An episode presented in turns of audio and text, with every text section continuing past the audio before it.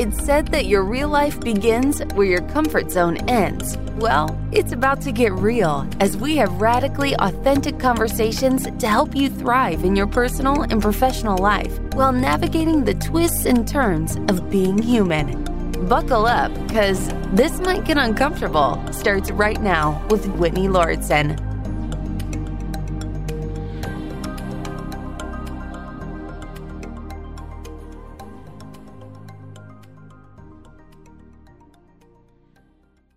I'm really looking forward to this episode today with our guest, Heidi, because we're going to touch upon a subject matter that I'm still learning a lot about as a cisgendered straight woman who did not grow up having a ton of awareness or like I guess the deeper awareness about inclusion and gender equity and all of these things that have been coming up now and helping me recognize a lot of my ignorance. I was fortunate to grow up with a family and friends that were very inclusive minded, if that's a phrase. But I guess it just didn't occur to me until recently how little I knew. And one thing that I'm really excited to start off with, Heidi, is pronouns. This is something that I'm I'm trying to be more mindful of, but honestly, I feel a little unsure about like what exactly it means, I suppose. So we asked you before we started recording today what your pronouns were and you have you told us but you also have this listed on your website as she they and the they and them pronouns i find a bit confusing so i would love to start off with clarity on that because i imagine i'm not the only one that feels confused by it if you identify as I guess binary would be the term. Is they them considered non-binary? Is that right? Yeah. Yeah. And so my name is Heidi. I use she they pronouns and I'm based in Madison, Wisconsin. So thank you so much for having me. Yeah, I focus on gender equity and LGBTQ plus inclusion in the workplace and help individuals become better allies. And so in terms of pronouns, right, we use the binary terms she, he on a daily basis. When it comes to they, them, we think we don't use them, but we do. You know, if we think that maybe you're starting a new job, you don't know who was hired, and oh, Jay just hired a new accountant. What's their name? We don't know whether, you know, how they identify. Maybe they are non binary, maybe they are male, female. But when we think about gender, we typically think in binary terms. The reason I use she, they pronouns is both from a gender fluidity standpoint. Sometimes I may feel more feminine, sometimes I just don't really want to identify how I feel in the moment. And then you know, also standing in, in solidarity and, and making sure that individuals feel seen and heard by me sharing my pronouns. It helps to, you know, other individuals to be able to open up and share their pronouns and also know that, hey, it's okay. I see you. I hear you. I want to empower you as well to share your pronouns in the situation. Just last night, I was at a, an event, a large chamber event, almost like, I don't know, over 500 people, I'm sure.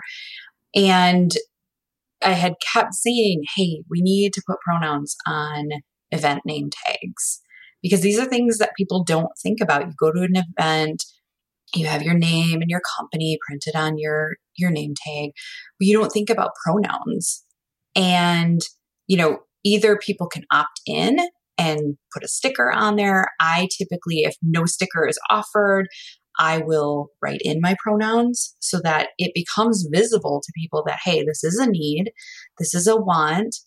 And regardless if you're within the LGBTQ plus community or not, it's important to bring visibility to pronouns. Even if you think about it from a gender neutral name, you know, I have friends that, you know, might work in banking and when their name comes across as like Alex, that could go either way. And so, not to make assumptions, and we make a lot of assumptions, right, in life.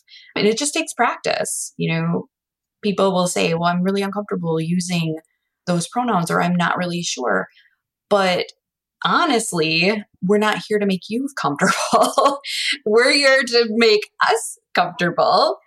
And individuals that you know, use they, them pronouns. And she, he, they are not the only pronouns. And I'm still learning about all of the different pronouns, even from, you know, a Latinx perspective, El and Ella or Aya and Z, Zer, all of these different pronouns. And I am still learning, right? I mean, the whole diversity, equity, inclusion, justice is an evolution of learning. You're constantly revisiting this state of awareness and this desire to learn. And, you know, once you get pronouns down, there's something else to learn.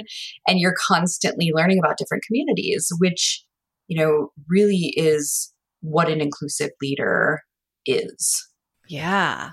Thank you so much for articulating it that way because it it makes a lot of sense and it it feels exciting to me and it's very new at the same time. And I remember when I decided, and I, I think of of it bit like allyship, I suppose, but I'm, I'm not quite sure because it's like feels awkward to me again being cisgendered and like never feeling like I needed to think about it. Like I just assumed people knew that I was a she, her, right?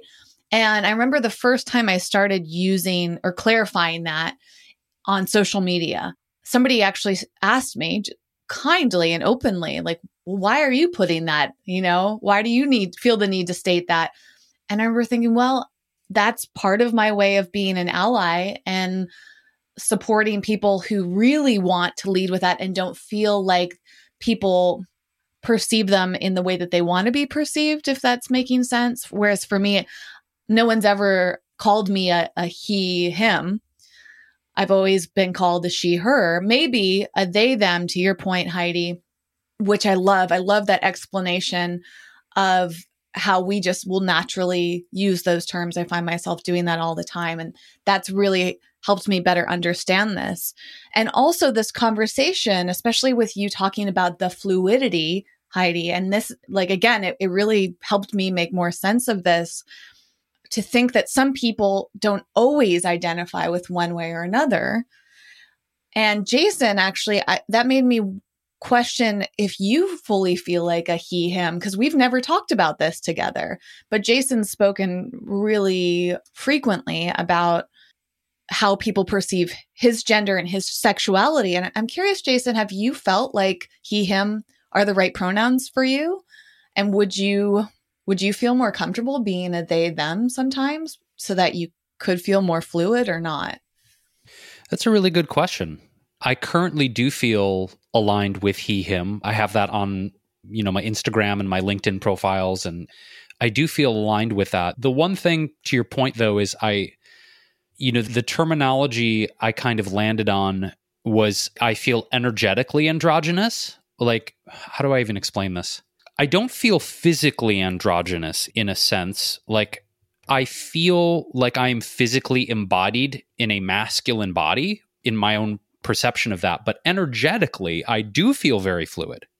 And I do feel my partner, Laura, you know, she has this comment she makes pretty often. She's like, well, you know, you're a large percentage of you is really feminine, and that's why I think this works. My my girlfriend is bisexual, and when we first started dating, she's like, "You have so many wonderful feminine qualities about you," and I said, "Yeah, I just I feel energetically androgynous. I feel like I continue to identify and cultivate." And this is an interesting thing. What I'm about to say, I don't necessarily align with this. What I'm about to say. I feel like there are these prototypical like masculine traits that we've put in a bucket like well that you know being demonstrative and decision making and being you know aggressive and going for what you want and holding like all that's the masculine bucket and the female bucket is like nurturing and caring and loving and and to me I don't feel like those buckets necessarily need to even exist. And I'm not sure how relevant they are anymore. If we talk about this binariness, it's like, oh, you have these traits, so you're masculine, and you have these traits, so you're feminine. But for me, I feel like if there is a middle, I'm in this kind of nebulous, like, well, I have all those traits. So I guess I just feel very androgynous in that way. So the long answer is I identify with he, him, but energetically, I feel, yeah, I feel like I embody all of the traits. And I'm not sure that I even have a word for that. And maybe energetic androgyny will also evolve, but that's the terminology I use right now. I don't know if anyone else uses that term. I love that, Jason. And thank you for sharing everything about yourself and your partner and for using the term partner because, right, our words matter and evolve and change. Yeah, I love that because, right, while I'm fe- I mean, I am female, I'm cis gender and present as female and probably present more feminine. I love that like energy portion of it is I'm not really like, you know, your stereotypical like feminine woman. I, you know, don't get my nails done. I'm not, it takes me like five minutes to get ready. And, you know, eyeliner's my staple and, you know, and t shirt and jeans. Like I don't wear dresses and get dressed up. And, and so I love that like androgynous energy that you were referring to. And yeah, I love that. And I love, I'm always on the word, the like evolution of words and language changing. And so if you follow me on LinkedIn, I'm doing a lot of education around what our words matter, like how language evolves and changes, and how we really have to be mindful of the words that we're using in the workplace and right whatever we do in the workplace carries over into our family communities vice versa i mean it's this this huge bridge of how can we be more inclusive in life, right?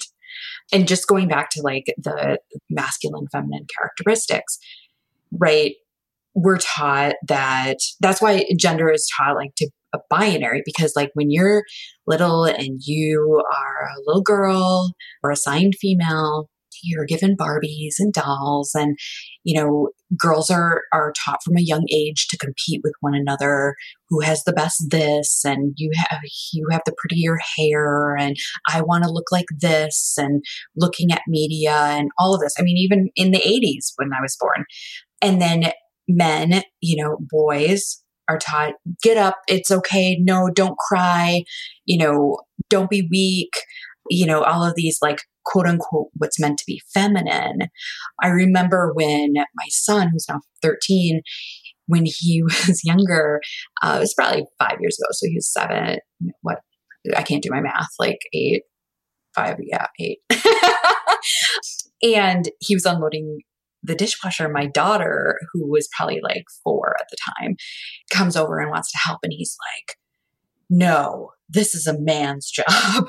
and like pushes her away. I'm like, oh yes it is like, you know it's it's you know joking but right he the examples that we are putting out in our home is there are no gender roles in our home and that we are family and we do things that this is our house and our home and our family. We do things that take care of each other, regardless of who you are, what your role is, or how you identify. Like, I love that. And I also really encourage if you're just listening to this podcast episode to watch the YouTube version because I love your background, Heidi, which says diverse, inclusive, accepting, welcoming, safe space for everyone.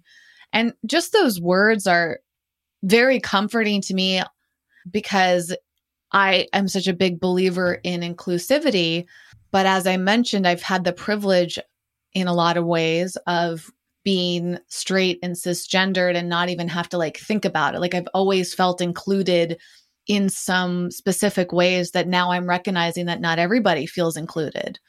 And I also grew up, like I said, very liberal and open minded and curious and loving and assumed other people were that way too. And one thing that I find continuously fascinating, but also heartbreaking is that you know, to put up a poster like that in your background, to me, it's like, well, obviously everyone's included and accepted and welcome and this is safe. But just that being there shows that it's not actually that case everywhere you go, you know, and this is part of the reason too. I feel like the pronouns are so important. It's like you're indicating that you're an ally and you're, you want to, everyone to feel like they are not only safe and included, but like really being seen for their full selves and their real self. They don't have to like force themselves into a role, to your point, that they don't feel like they fit into.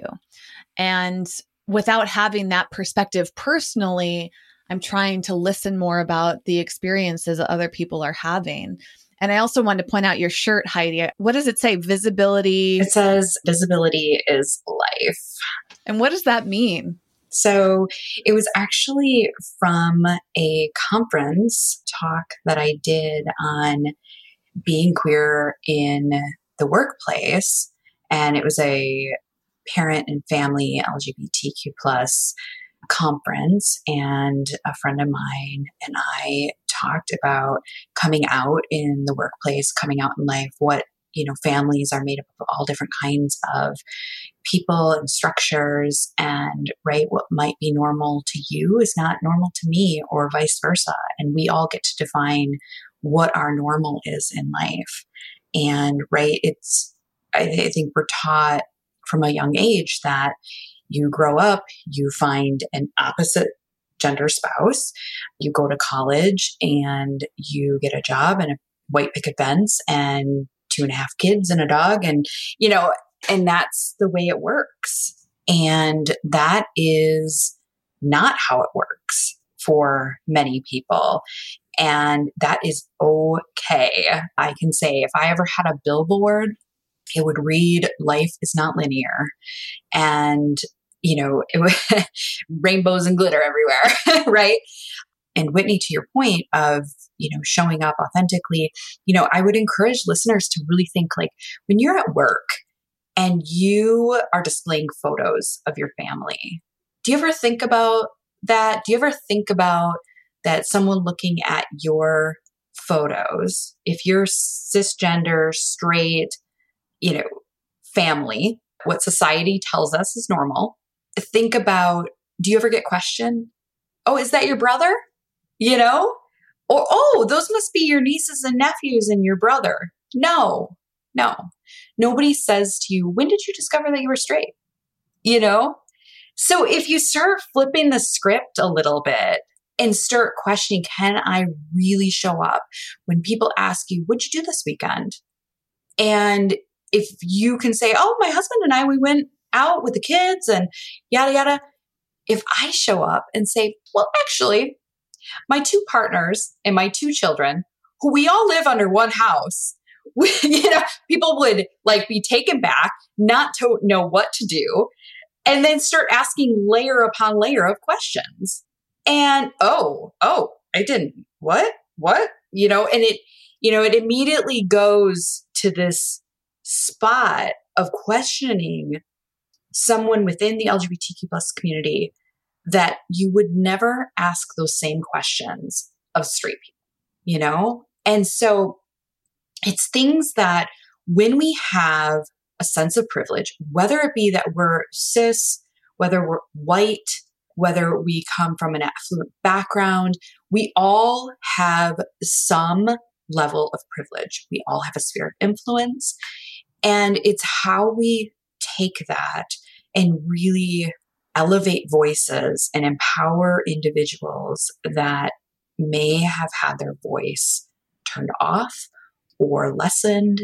And how can we amplify that even more to be a stronger ally to all different kinds of people and, and individuals? Because, right, we're not one identity.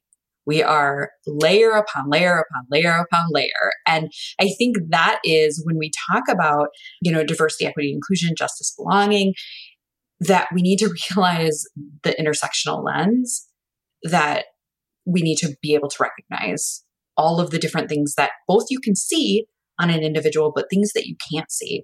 And, you know, when I when I talk to clients and do my coaching and and co-learning opportunities, I use the example of like, just take parental status, for example. It's one little box that like you can't see unless somebody tells you, what their parental status is. So you have single parents and double parent households, you have multi generational households, you have foster parents, adoptive parents, parents who have lost a child, grandparents raising their children. You know, so many different layers, same sex partner, poly households, whatever the case is, there's so many different layers. And you don't know the background and the story and the experiences that someone is bringing in to your community organization, your workplace, your, your nonprofit, wherever you are. And those experiences are shaping everything that they're bringing to that workplace or whatever environment you're in. And so, you know, I think one one thing and that takes me back to like when you think about like what is an inclusive leader and how can you be an inclusive leader or an inclusive ally person, right? Because people think leader equals manager. You can be a leader in whatever you do in life. You do not need to be in a corporate setting, C suite, corner office, you know, but it's that continuous like learning and evolving and having the conversation to be that inclusive leader. And the three things that I say empathy, self reflection, and self awareness. And those are crucial, crucial characteristics to being an inclusive leader in whatever environment, whatever situation you're in. Yes. I love that. And a follow question Jason's eager to ask too. So I'm actually going to pass it back to, to you, Jason, with a, something that came up while listening to that part. And also going back to the word assumptions, Heidi. When you brought that up, I thought about how many times people have assumed that Jason was gay. I mean, it's come up so much in your life, Jason, where it's like almost the opposite of what you're saying, Heidi, because that can happen on both sides.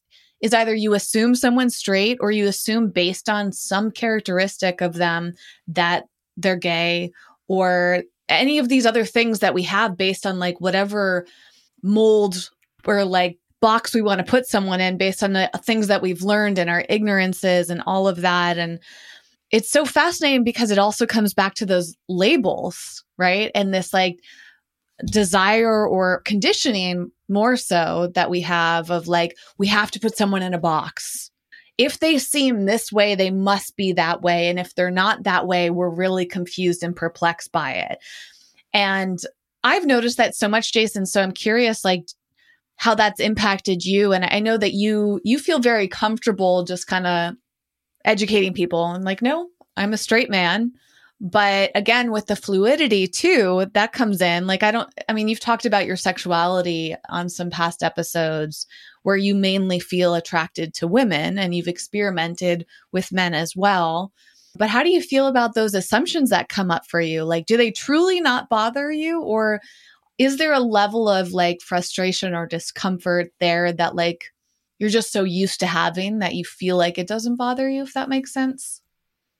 Well, it's a nuanced answer, right? And I think it's nuanced because I think that human beings neurologically and through thousands of years of evolution, I think people want to feel safe. And if they have the ability to quickly identify, categorize, put things in a box, then they have a context to engage safely with you, right? Oh, well, you know, he listens to Queen and show tunes and he has a house full of cats. He must be gay. Okay. He paints his nails sometimes. He must be homosexual. Like, I understand that what people are attempting to do without them even realizing they're doing it is here's a box and a container to put you in. Oh, it's safe to engage with you now. I understand what's happening. To your point, Whitney, if that box or that assumption gets shattered, then they're like, oh, where's the context? Wait, what do I call you? It, it freaks people out. So for me, I've never been bothered by people assuming that I'm gay. I've never had an issue people assuming I'm queer. I've never had an issue with people, you know, assuming that I'm 100% white because I a large portion of my genetic heritage is Latinx and Puerto Rican and I'm Spanish. People don't and I understand I'm white presenting. They're like, "Oh, Jason Wrobel, he's a white guy." I'm like, "Yes, I partially, but not fully." And so sometimes those assumptions bother me in the sense that people are so quick to just shove you in this corner and be like, "That's what you are." And it's like if you were to ask me with curiosity, I would tell you that that's only part of the picture. That's a very, very slim part of who I am as a being. But it is interesting, you know, last year, before I crashed my motorcycle, a friend of a friend made a comment to me something like we were talking about music and I was talking about like punk rock and heavy metal and riding motorcycles. And they were like, wow, they said something like, I never pegged you for that, dude. I was like, you never pegged me for that. What does that mean? They're like, well, we thought you were gay because you know again you have cats and blah and this and that and they gave me all these reasons but you listen to metal and punk rock and you drive a motorcycle and i could see them being like we this does not compute. What do we say i'm like good. Don't put me in a box. You don't have a terminology for me. That's great. Good. And i think this goes back to a question whitney thank you for for asking this that i want to loop back to heidi is and i guess this is a question for all of us is do people have this tendency to want to box things binary this or that? A because of cultural and familial conditioning for god knows how many thousands of years or is there a deeper potentially more insidious reason for this in the sense of you know, if it's easy to shove people in boxes and this or that, maybe it's easier to control people. Maybe it's easier to have society be in neat little packages because this is what we say you are and you've just accepted it. You've never questioned it. I wonder how many people out there, and I'm sure there's a lot of people just breaking through these categories and these barriers and these titles and going, I don't identify with that anymore. And maybe I don't even know what I am because maybe there's not a terminology to your point Heidi about the evolution of language. Like maybe I don't have a label for it. That's how I feel sometimes. Sometimes I look at the language that's available and I'm like eh that's close but not exactly correct. And maybe it's like maybe people feel threatened you know? And I'm curious with your work Heidi when you talk to your clients and the companies do you get a sense that people are freaked out or threatened by this evolution of humanity because it's easier to understand and control and marginalize people if we put them in these tiny boxes? And oh my God, if we eradicate the boxes, holy shit, what are we going to do now? Do you find people get freaked out by this conversation on a corporate level? Yeah, I think, you know, what I say is a lot of individuals, especially in the C suite, and I will say, you know, white cisgender, male and female identifying, they don't know what to say, when to say, or how to say it. And so then they end up not saying anything at all. And that's just not acceptable any longer. And I think that you will start to see this this evolution within the generations of what you know workplaces need to evolve to and what employees want it's no longer about ping pong tables and free snacks and, you know, a gym. It is about social impact, autonomy, remote working, flexibility, family, work life balance, and really holding leaders accountable for doing what they say they're going to do. And if they're not doing, if they're not even saying it, they're going to get called out. And right, we see this great resignation, which I was part of it. I was part of voluntarily leaving a six figure job because I was burnt out and I was sick of banging my head up against the wall. And I wanted to make bigger change and work with individuals who want to do the hard work. And I say, you know, if you're not uncomfortable, you're not growing. And so if you want to work with me, like, you're going to get uncomfortable. But, you know, to your to your point, Jason, like and I always say, like within the queer community, like we're constantly having to come out. So people might know me as, oh, this, you know, cis female, straight presenting individual with a husband and two children. What they don't know is, you know, I have a girlfriend, a lot, you know, a, a four year partner, you know, and we have broke that mold of what a family looks like. And should I have to tell everyone that I work with that, like, to prove my queer card, that, oh, well, here's my whole coming out story, you know? And no, I shouldn't have to do that. I shouldn't have to do that to prove that I have a level of diversity or that I can teach you something or, you know, who I am as an individual. It, it's constant. I mean, it goes back to like putting pictures on the desk and introducing yourself with your pronouns and you know belonging and leading you know a, a DEI program and an LGBTQ plus you know ERG so yeah I do think that there is a level of people being uncomfortable. It's also a level sometimes of optics and especially after the murder of George Floyd a lot of companies made statements. And then what I encourage people to do is go back to those statements that they made in June of 2020 and let's start measuring where your actions are. You know, they talk about data and metrics and how do we measure whether this is going to be successful or not. And, you know, a lot of companies talk about like, well, I don't know the return on investment because we can't see, you know, we can't tangibly see the money coming in from DEI efforts. And it's like, well, yeah, you, you really can if you think about retention of your staff and how happy they are and the morale. That's your return on investment, you know, not having to hire and train all of these individuals again and maybe being like a socially responsible company, right? You know, and so, yeah, I think to kind of circle back, the generations I think are going to hold employers more accountable, especially with Gen Z now now in the workforce. We have what Gen Z, Millennial, Gen X, Boomers, you know, four plus generations in the workplace all have something to offer.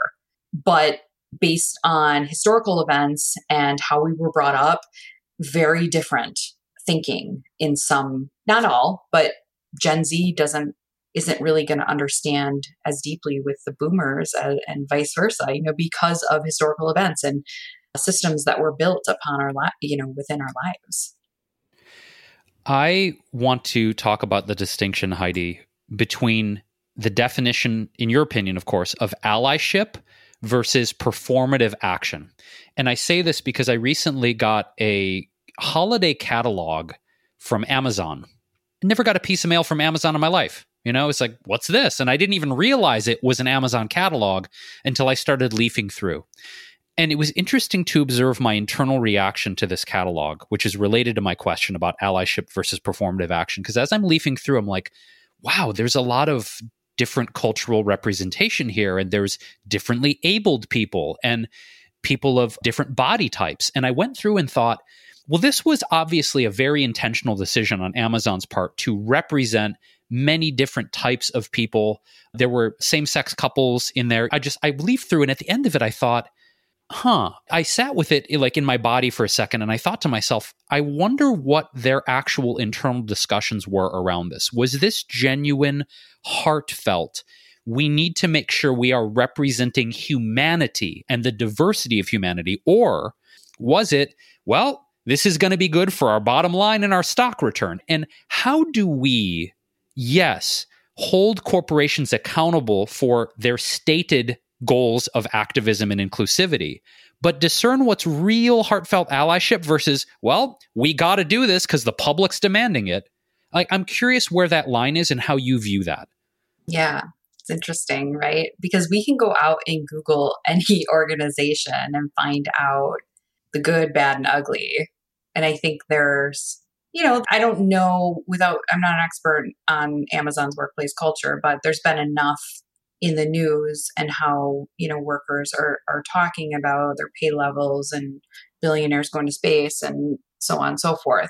My curiosity with that is who's sitting around the table when they're making those decisions?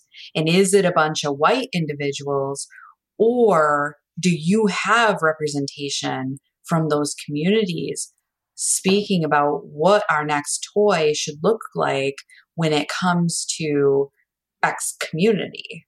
Because, right, when I've been in situations where we're talking about, okay, how do we market Hispanic Heritage Month? And I had to call it out on the call to say, I don't know if anybody else noticed this, but we have like eight white cis people on this call. So, where's our representation? Because we are not the experts in this area. You know, and you talk about how to empower your employees staff, get them more engaged, that's a way to get them more engaged. Who cares what their role is? This is their identity. This is their life. This is who they are.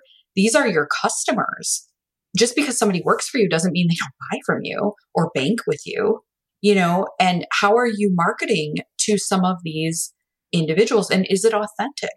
Right. And we can see different companies on I, I, believe it was Patagonia. I mean, Patagonia is a great company for their their mission and giving back, but you know, I believe they pulled funding from a non-inclusive. I think it was very right-wing conservative organization. I believe with a ski company. I can't like be completely for sure, but that they, you know, it's okay. We're doing business with this they this company they don't align with who we are as a company our mission our vision our values and when companies stand up and say no i'm sorry but we're not going to do business with you we're going to put our people over profit that's allyship also when people are speaking about individuals that are not in the room. That is a huge allyship move. And it's you know you hear terms like mentoring and sponsoring. Mentoring, you're mentoring somebody directly, you're talking with them, you're helping them through their career, whatever in life. Sponsoring is when you are talking about that individual and their work and giving them credit when they are not in the room to elevate their voice and their work so that you can help them move up and forward. And so, right, when I'm speaking about like, hey, we're a bunch of white people, like in the room, what are we doing?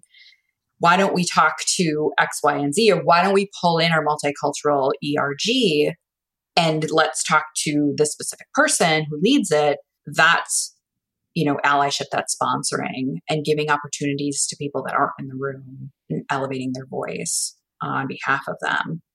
So, yeah, I think, you know, I always encourage like, look at your small businesses, look at who is supporting your local community, your local organizations. Those are the people that they have a small business, but they're showing up. They're showing up and and who's giving money to your local schools and your local organizations. That's who we should be supporting. Yeah. And I mean there there's there are. There's really good inclusive brands out there. It's a matter of doing your due diligence and looking into like, is it convenient? And no doubt, I am certainly not perfect in this area, and I don't think anyone is, but you know, doing your research and finding out do I really want to do business with this company if they are so far you know misaligned from who I am and what I stand for, my personal values and what I want to teach my children and my family.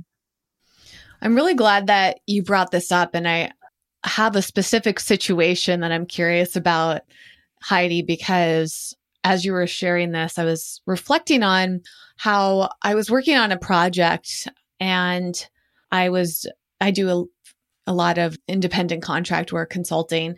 And this specific project was all about featuring experts in, in the health world. And from the very beginning, I encouraged the team that I was consulting for to have some inclusivity in terms of you know whatever just inclusivity period. Because one thing Jason and I discovered especially through this podcast is how there's a lack of diversity in wellness and health. It's so frequently middle-aged white people cisgendered straight. There's just that's the norm. That's the high percentage, at least of people that got exposure. And I don't even remember what the light bulb moment was for us. Perhaps it was George Floyd last year, because certainly I dove into a lot more awareness and had to take a look at my own actions in a new way. And then, of course, doing this now with gender equality and better understanding things like pronouns. Like it's it's an unfolding and like, hey, you know, how can I be a better ally? But what I, I struggled in this specific instance I'm bringing up is I, I shared how important that was. And I was trying to be proactive and encouraging. And, you know, I went and researched all different types of people so we could have some non white people, some differences in age. Like I was just trying to think of every category, presented it to them, and it was completely ignored. And they went on and brought in mostly men. All of them were white all of them were about the same age. And gosh, I I think there might have been one woman, but at, off the top of my head now I'm not even sure. And I it's making me wonder like what could I have done differently and what can I do moving forward? And maybe sometimes I feel uncomfortable because I'm like, well, I fall into those categories. Like I'm a straight, cisgendered white woman in that same age range. Like, who am I to speak up for it, you know? And I maybe that's where I get stuck and I shrink down and I'm like, well, it's not my place. Like, they're not going to listen to me because it sounds like I'm being a hypocrite or something, right? Like, so what would you advise in those situations, Heidi? Like, how do we really push for something like this when it feels like no one's really listening to us. And then we wonder, like, it's almost like a, I don't know if it's gaslighting, but it's like suddenly you second guess yourself and like, maybe I'm not the right person to talk about this. Yeah. I, I mean, I think it's both gaslighting and imposter syndrome, right? And I think as women, we have that, right? I literally just did a post on like, stop calling your women in the office dear, honey, sweetheart, gorgeous. Stop doing that because it is it is diminishing our credibility and our experience and you know we wouldn't go into the office and call men boys right we wouldn't do that. We don't say oh the office dad like bringing snacks you know? You know it's constantly like put into these gender roles. And you know it is it is being a disruptor and going against the grain of you know this is hundreds of thousands of years of how systems were built to benefit you know white individuals and especially white men at the top it just is. And there's some people that, there's a lot of people that see it, there's some people that don't. And those, you know, you're not ever going to reach everyone. It's just not possible. But I will say, you know, within my consulting and conversations, I do, depending on the situation, I will pull in like reinforcements or another consultant that maybe I don't have the expertise in that area. And so I will partner with another individual because I do feel that when companies look at this from a DEI lens, that there's not a one size fits all to consultants. There's not a one size fits all to hiring a chief diversity officer. This is a collective, collaborative effort. And how I identify is not how somebody else identifies. And I wouldn't walk into an organization trying to teach something that I don't know about myself. And so yeah, a lot of times, right, we as women, and just speaking from experience, like we'll back down and oh, am I really, should I really, is that really the right answer? Do I really, should I really say that?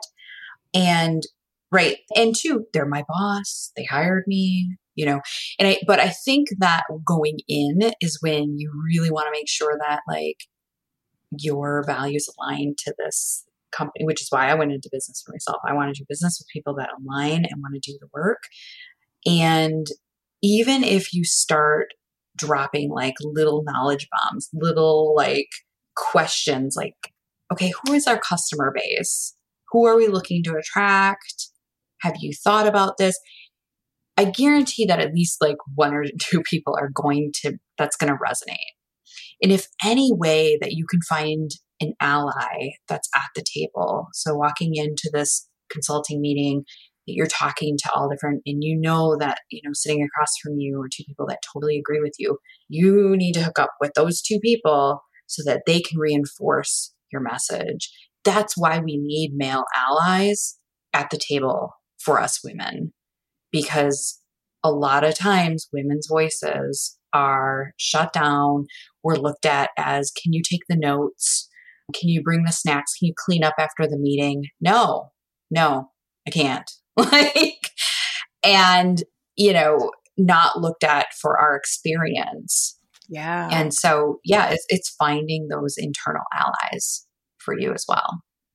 That is super helpful. And it, it's also helping me realize how important this is for me moving forward. To your point, it might support me in really vetting who I'm partnering with to make sure they're in alignment with me too, which sometimes we can get into this scarcity mentality or shrink down and think like, oh, like it doesn't matter, but it does matter to me because I'm at a point where I don't want to be associated with anything that doesn't feel inclusive because that reflects not just on them, but on me because I'm involved. And I don't want people thinking that I'm not advocating for inclusivity. But how would they know that if all they're seeing it was what's presented to them versus what's happening behind the scenes? They're not seeing my emails and our conversations about these things. So it doesn't make sense for me moving forward to be involved with that. And I also don't think it supports me in being the best ally as possible if I'm continuing to be involved with people who aren't prioritizing it. And another follow up question to that is why do you think that is? Because like when Jason brings up this this Amazon situation, right? There's there's the side of people that are like maybe coming across performative, but but you're also thinking, well, it might be performative, but it's still really great. You know, like when I see anything like that, as you described in that catalog, Jason, I'm like, this is awesome. Now, I can see why you think, well, it's coming from Amazon, so maybe they don't have the best intentions. And Heidi, I'm curious how you feel about that too. It's like, it could be performative, but I still think it's helping. The other side to that question, though, is why aren't some people doing anything about it and they're just continuing going a- around like without the inclusivity like how is it that's that people are still comfortable with not being inclusive? And what do you think is stopping them? Yeah. So i want to touch on that and then i want to go back to your consulting with people. So i think that one there's there's fear. There's definitely fear of making a mistake which people just need to get over it. They need to know that everyone is going to make mistakes. I do this for a living and I make mistakes. Everyone is going to make mistakes. No one is perfect. No one is perfect in life.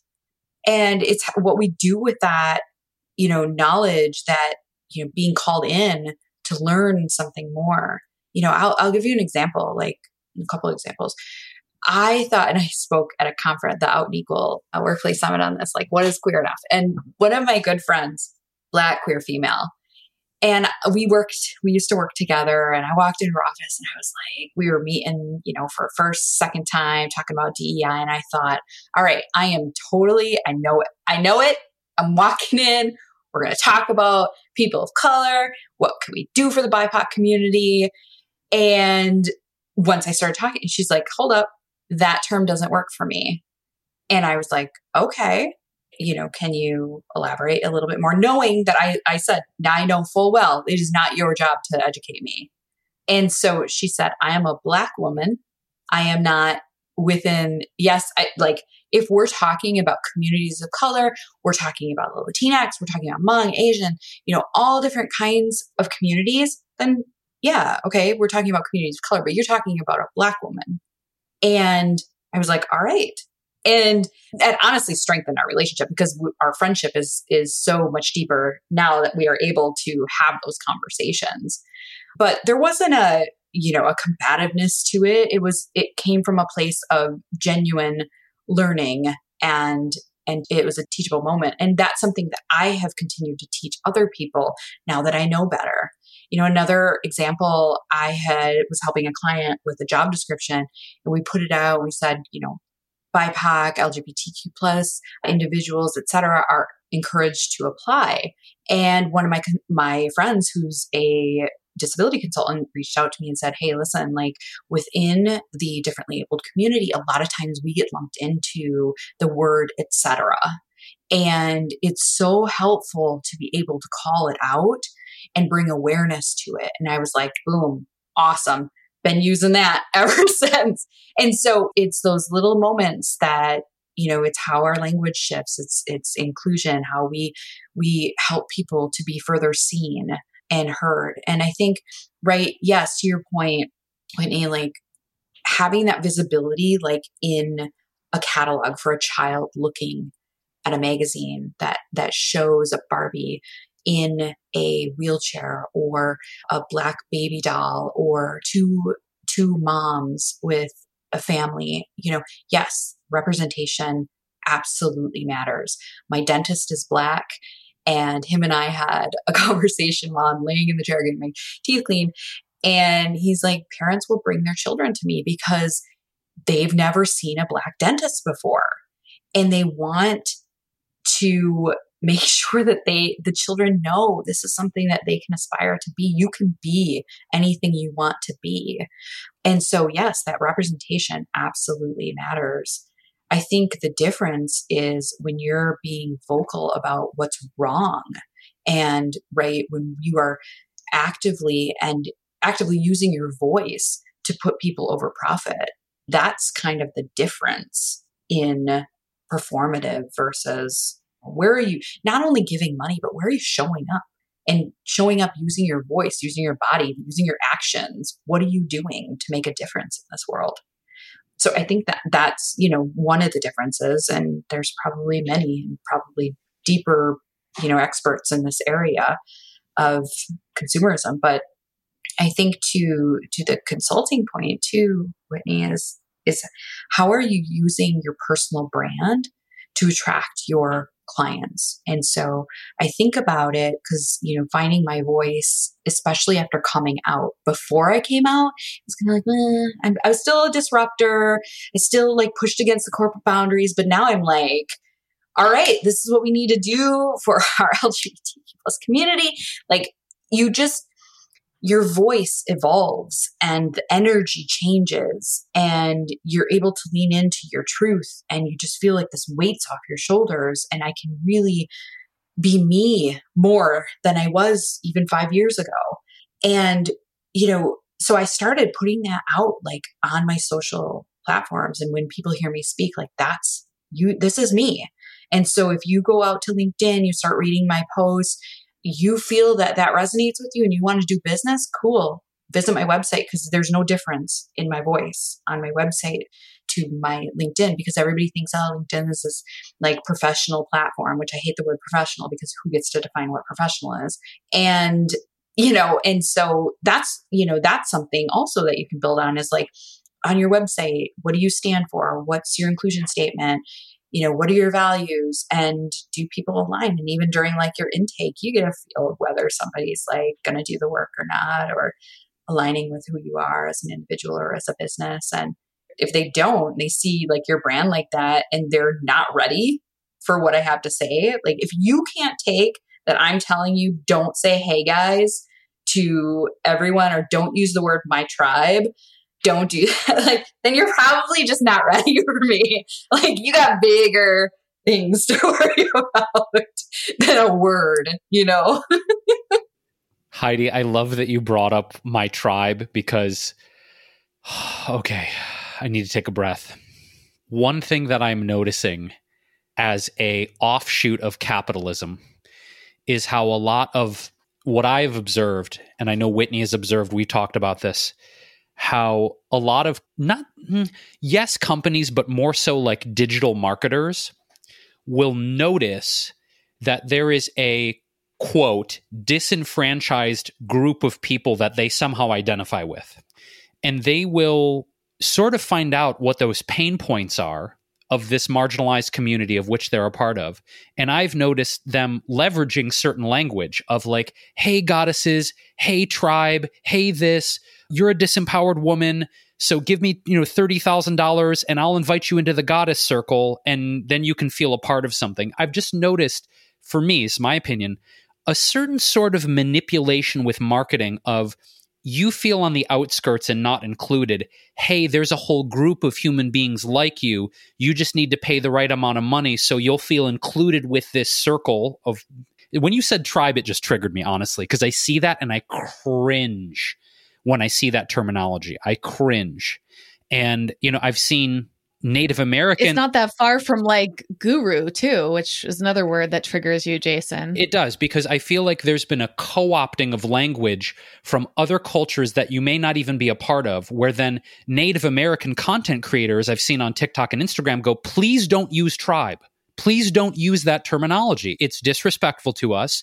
It's not your word don't use it in alignment with you know your goddess circle full of cisgendered white single women you know just don't do that and so going back to the power of language and the evolution of language I, the word tribe just like brought this monster out in me it's like i just see language being used to manipulate and coerce people to feel a sense of belonging. As long as they pay you the right amount of money, then you can belong. And I guess my long question here is like, the role of capitalism because I don't I don't want to throw capitalism under the bus. I don't think it's fully a bad thing. I do believe late stage capitalism and some of the tentacles are kind of destroying the fabric of humanity and the planet in a lot of ways. I mean, that's a whole nother subject matter. But when we're talking about diversity, inclusion, allyship, what are some ways, Heidi, that you think capitalism could evolve in a more compassionate, honoring, respectful way? Like, if you could just be like, all right, we're going to change the system. Here's how I want to change the system. What are some of those ways you think that we should revise capital? Uh, or maybe do you think we should destroy capitalism altogether? I don't want to assume. Oh, man. That's a whole other podcast. I just think when it comes to organizations, they have to realize that we're not cogs and wheels. We are not machines. We are people. We are human beings that that have a whole life outside of these four walls within your organization. And I could give my whole life to an organization. And when I leave, they really wouldn't give a shit. They would find somebody else, somebody else, you're replaceable. You are replaceable. Everyone is replaceable. And companies need to appreciate their employees way more than they do more than a you know more than i'm going to throw you a pizza party. Like who cares about that? Like but psychological safety and safe spaces and sense of community those are the things that are going to help you retain individuals and also realizing that like we're not a singular identity. We come from many different layers all of you know, different backgrounds, colors, ethnicities, races, religions, you know, gender, non binary, and really realizing that like we want different things and our sense of belonging is different. And, you know, it, it's little things like when the murder of George Floyd happened, and I reference that because that's that was like the turn of what a lot of companies were like, oh shit, like now we need to do something about it. And, you know, really trying to understand the systemic issues that have been built upon corporate America, not only corporate, I mean, education, healthcare, instead of getting on the defense, have a natural curiosity to learn.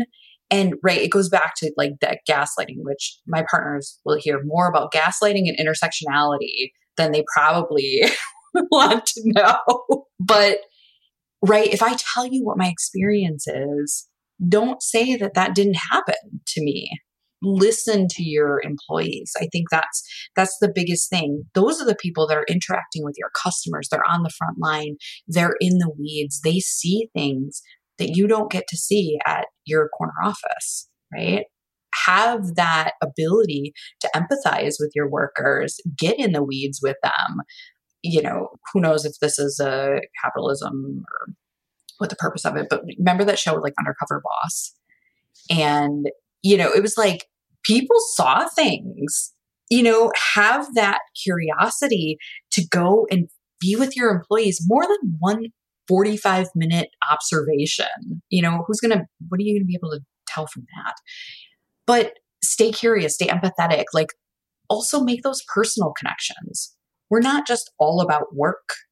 You know, we have lives, we have families, we enjoy things outside. What do you like to do on the weekends? Like, get to know people on a personal level and develop that connection.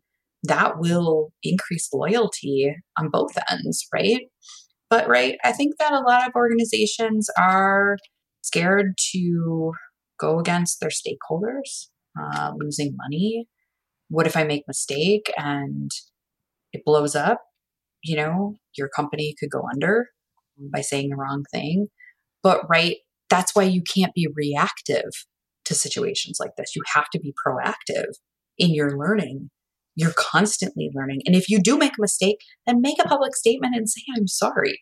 And, and then say what you're doing to be a better person, right? Yeah. And that point, too, though, is tricky because I'm a big advocate for, I don't know how to put this. I'm very triggered, similar to how Jason got triggered by the word tribe. One of my big triggers is shame. It drives me absolutely nuts when people are shaming one another because it's happened to me so much. And I think so many people are afraid of that public shaming. They're afraid to be called out, they're afraid to be canceled. I don't know if people are as worried about being held accountable. There's just like this deep human fear of being told that you made a mistake and you can't fix it. And I take issue with that because you're absolutely right. It's so important to make mistakes. Everybody has been saying that. And that's one of the biggest lessons I've learned also from the George Floyd situation, which it's just so fascinating how it took him specifically to make this huge shift when like so much of that is constantly happening. It's like, why was it that? I don't know, but I'm very grateful. Sadly, I mean, it's it's hard to say you're grateful for someone's death, but I'm grateful that at least there was this awakening within myself and many others. But there was also this simultaneous fear of saying the wrong thing. And then I learned through that that you actually have to just try because if you don't, if you're silent, then you're part of the problem. So it's like, that tricky thing of being terrified of saying the wrong thing because we don't want to be shamed, we don't want to be canceled, but we have to just keep experimenting and finding that courage. And then when you also brought up the apology, Heidi, that's tricky too because people are constantly shamed for not apologizing correctly.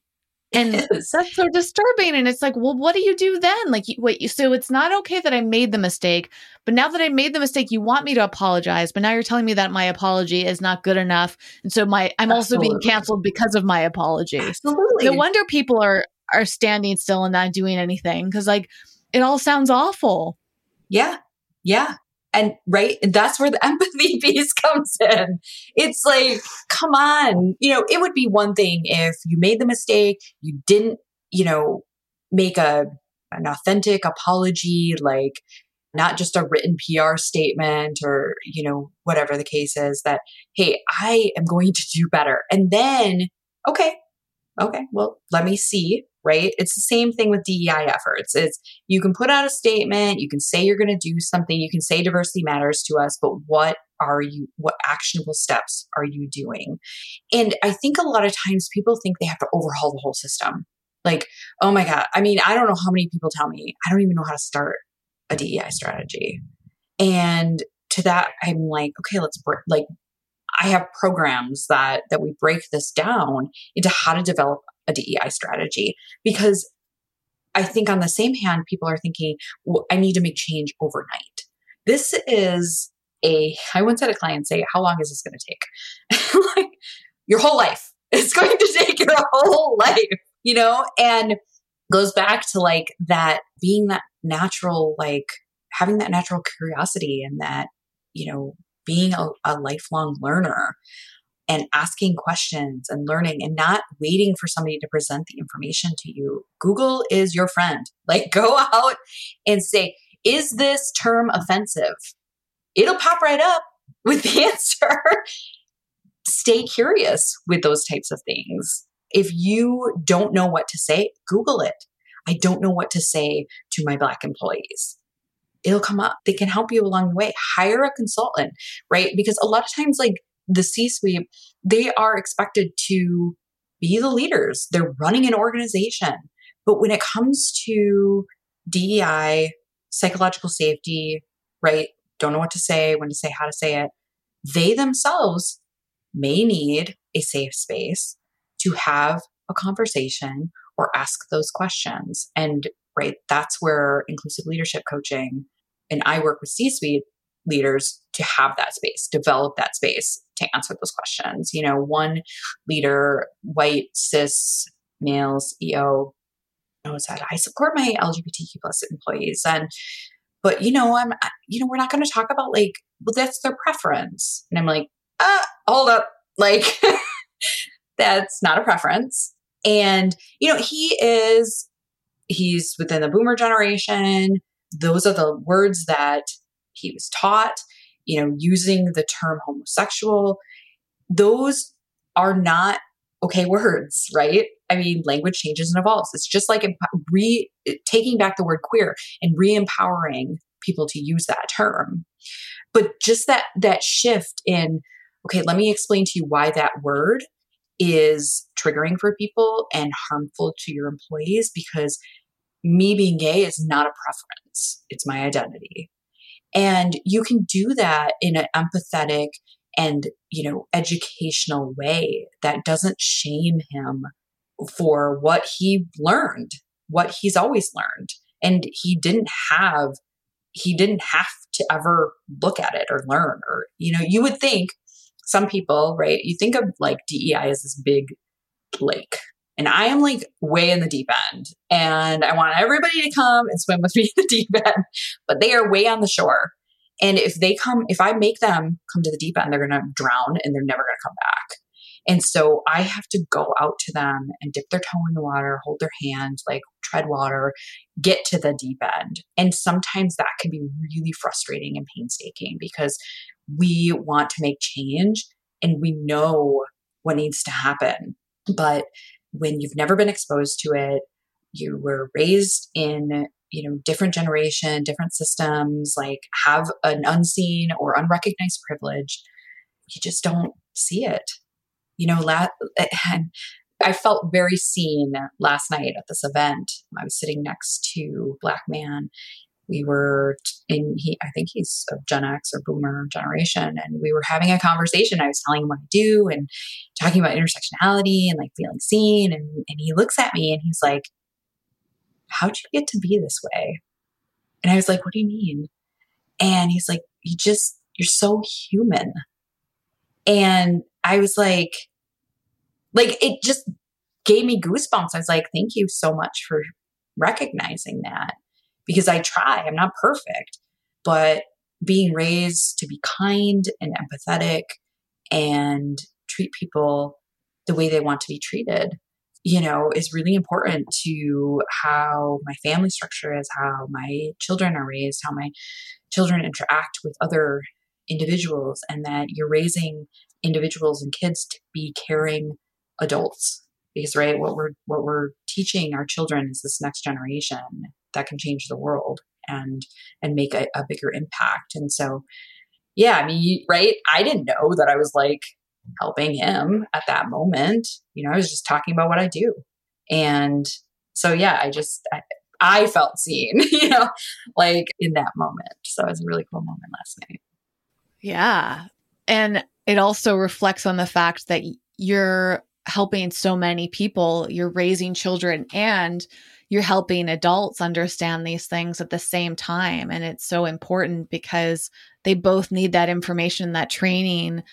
And I think one of the biggest takeaways that I have from everything you shared today is it actually helps us to look back into our childhood experiences. Like when you're bringing up swimming and how delicate that is, it's like riding a bike too. Like many of us take for granted riding a bike if we know how to do it.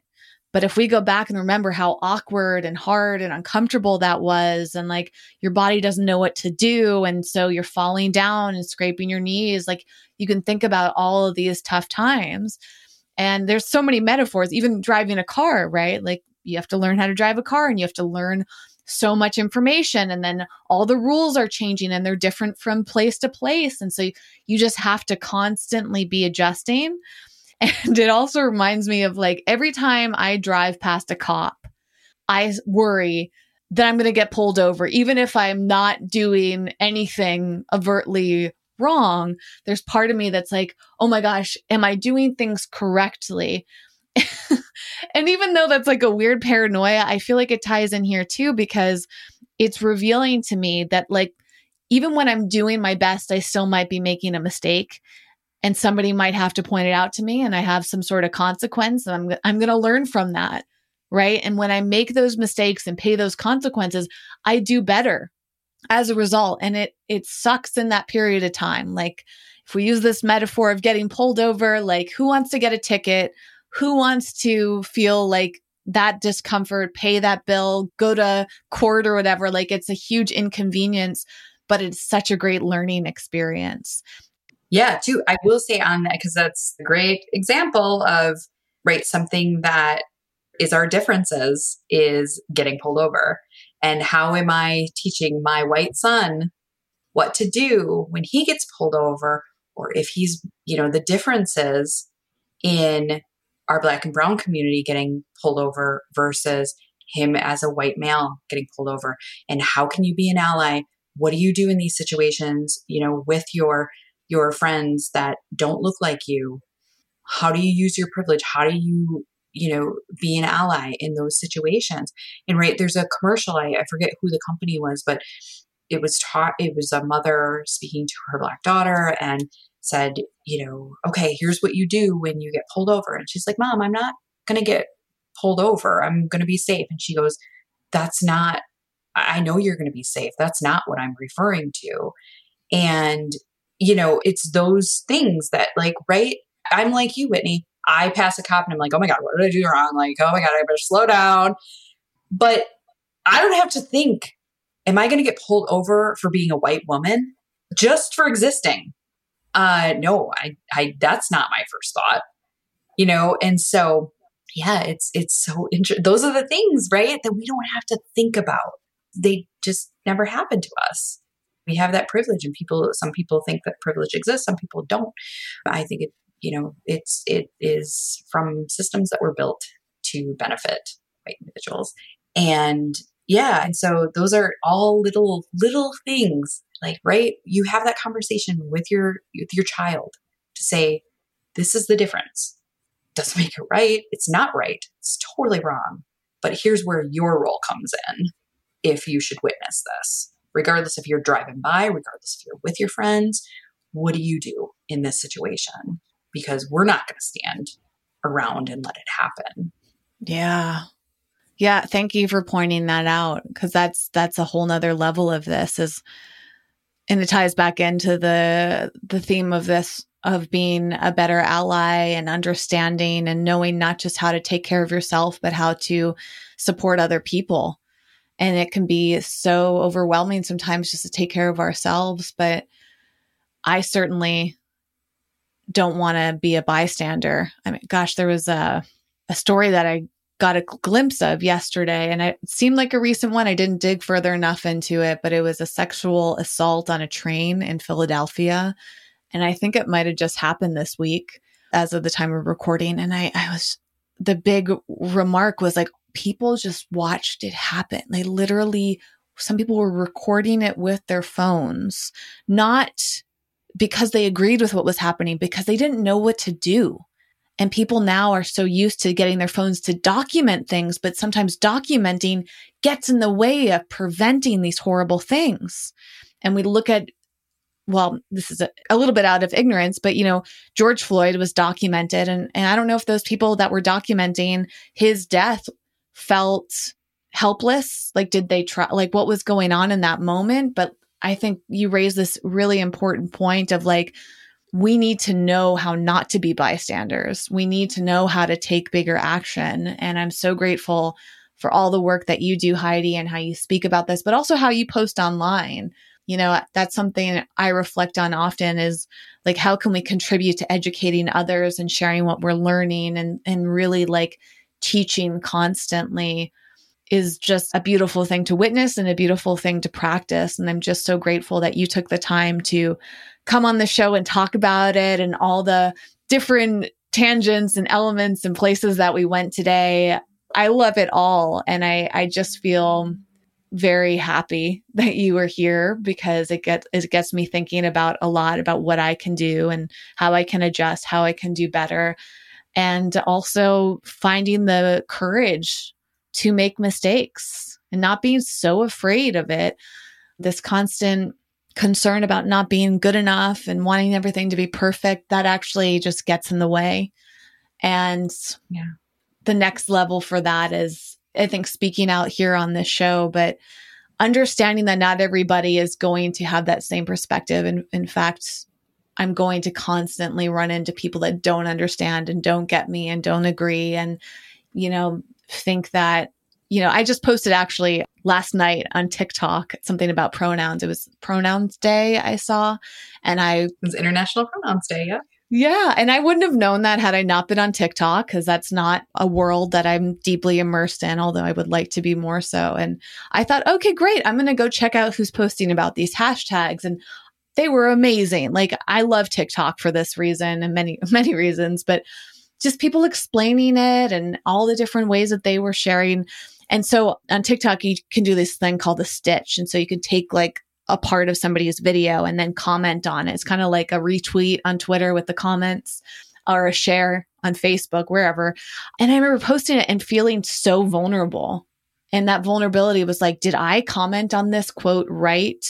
Did I represent what I was trying to say in a clear way? And then also this fear of, are people going to come at me that are not okay with? I mean, like, am I going to get I don't even know how to put this. It was it was like the fear of other people's judgments, basically. Absolutely. And I just had to find the courage to do it anyways and say like I might not have done this right or well and I might be misunderstood and I might be criticized, but like I'm a little bit more comfortable doing that than not saying anything at all. And that to me is like one of the biggest lessons and I'm so grateful for you advocating for that and helping me and Jason, but also the listener and everybody else that you touch through your social media. So we will link to all of your social media, including your LinkedIn, which I can't wait to dive deeper into, and your website and all the amazing work that you do to help people. And I hope that the listener does take the step of at least following so that you can continue to grow your, you know, educate yourself and grow your awareness around these important topics. So thank you so much, Heidi, for being here today. Yeah, thank you so much for having me. This was a great discussion.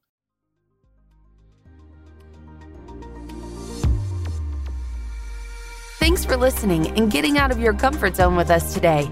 For show notes and more high performance resources to help you thrive, go to wellevatr.com. That's W E L L E V A T R.com.